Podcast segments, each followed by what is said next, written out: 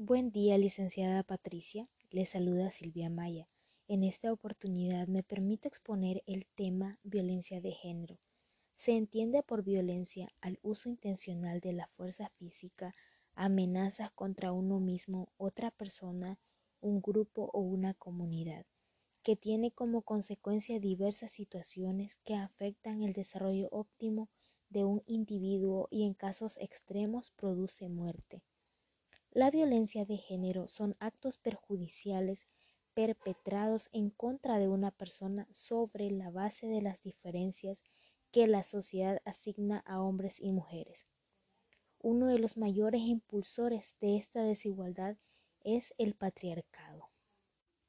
La unidad básica de su organización es la familia, que expresa y genera constantemente sus normas y valores, de ahí, por ejemplo, que la sexualidad de las mujeres se convirtiera en una mercancía antes incluso de la creación de la civilización occidental.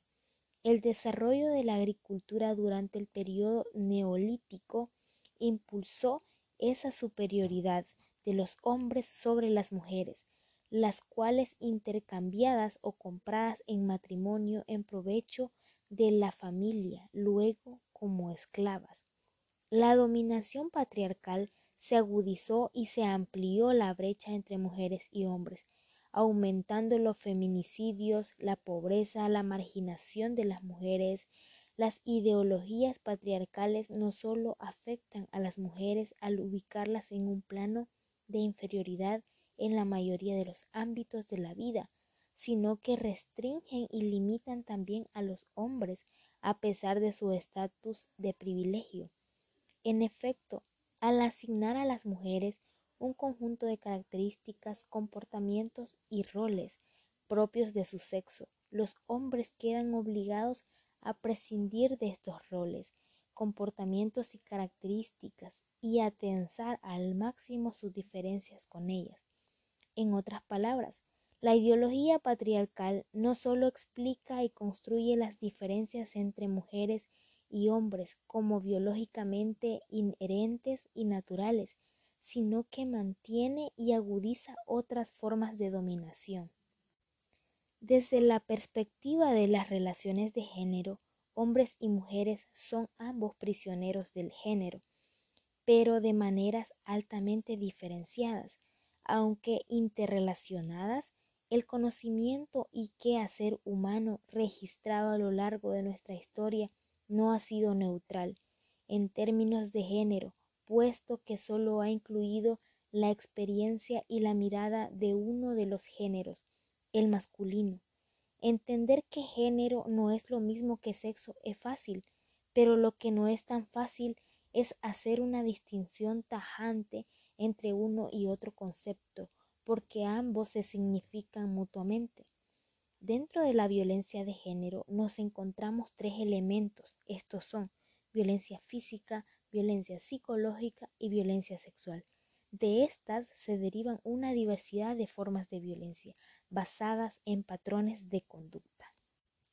La violencia física.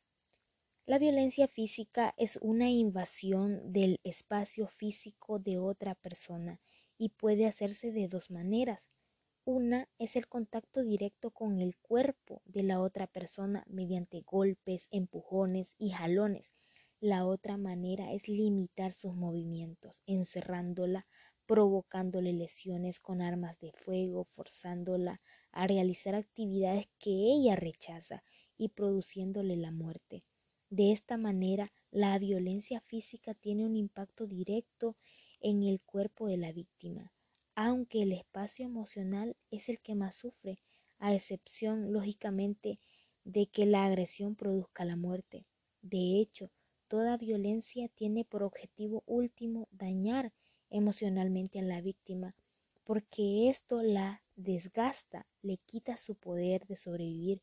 Por otro lado, este tipo de violencia también afecta a la víctima en el ámbito social, pues en muchas ocasiones se siente avergonzada de salir a la calle por los moretones y cicatrices que le quedan.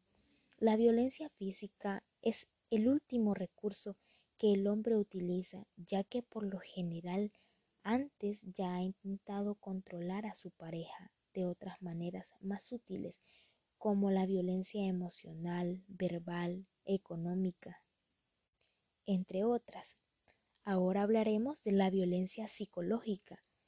Es un tipo de violencia que se ejerce sin la intervención de acciones físicas, pero que afecta a la víctima no solo a nivel psicológico y emocional, sino también físico. Existen datos estadísticos que demuestran que la violencia psicológica es más común de lo que podríamos sospechar, no solo en núcleos familiares, sino también en ambientes laborales, académicos e incluso en las relaciones de amistad. Las causas se pueden relacionar a la formación, pero también se puede decir que ocurre cuando la persona que ejerce la violencia psicológica no está presente en un sentido actitudinal y por lo tanto ejerce una presión y degradación sobre otros. De igual forma, otra de las causas es la incapacidad de reconocer o respetar el lugar de otro. Es así como se estimulan reacciones violentas, de manera que puede decirse que la violencia psicológica es una causa precisamente de problemas para gestionar emociones y para desarrollar buenas actitudes con nuestro entorno. Esto implica que no solo la víctima de violencia psicológica necesita de terapia y tratamiento en algunos casos para escapar de los círculos viciosos de este tipo de violencia, también el victimario o victimaria necesita de una ayuda especial. Sin embargo, no todos los casos son iguales. La violencia sexual es cualquier actividad o contacto sexual que ocurre sin su consentimiento. Puede involucrar fuerza física o amenaza de fuerza también puede ocurrir debido a coerción o amenaza. Si usted ha sido víctima de violencia sexual, no es su culpa. La violencia sexual no es culpa de la víctima. La agresión sexual, el abuso sexual, el incesto y la violación son todos tipos de violencia sexual. Este es un problema de salud público grave. Afecta a personas de toda edad, sexo, orientación sexual, etnicidad, capacidad intelectual, clase económica. La violencia sexual ocurre con más frecuencia en las mujeres, pero los hombres también son víctimas. Sin embargo, esta no se limita a la violación. Es cometida con mucha frecuencia por hombres. A menudo es alguien que la víctima conoce.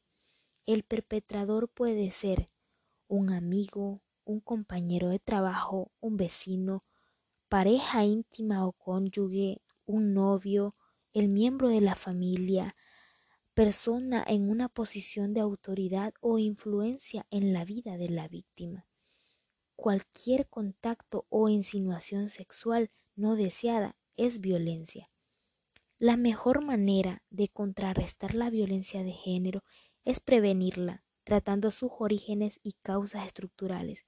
La prevención debe comenzar en las primeras etapas de la vida, mediante la educación de los niños y niñas, que promueva las relaciones de respeto y la igualdad de género. Sabemos que en esa etapa es donde forma su personalidad, su conducta, ante la sociedad es donde debemos fomentar valores, decir no a la discriminación, olvidar esos estereotipos patriarcales. Solamente así podemos tener una sociedad diferente, ya que es en esos primeros días de vida donde él o ella perciben esos sentimientos y emociones que sus mayores demuestran. La educación es la base fundamental para erradicar de raíz cualquier situación dañina. Por otra parte, sabemos que en mayoría de casos los niños y niñas son testigos de violencia doméstica en sus familias y ellos reproducen estos patrones de conducta. Padres y madres deben ser diferentes para crear una sociedad completamente diferente y no arrastrar a sus hijos en ese tipo de situaciones, en ese tipo de violencias que dañan su integridad, su autoestima. Concluiré con la siguiente consigna, ni golpes que duelan, ni palabras que hieran. Gracias, feliz día.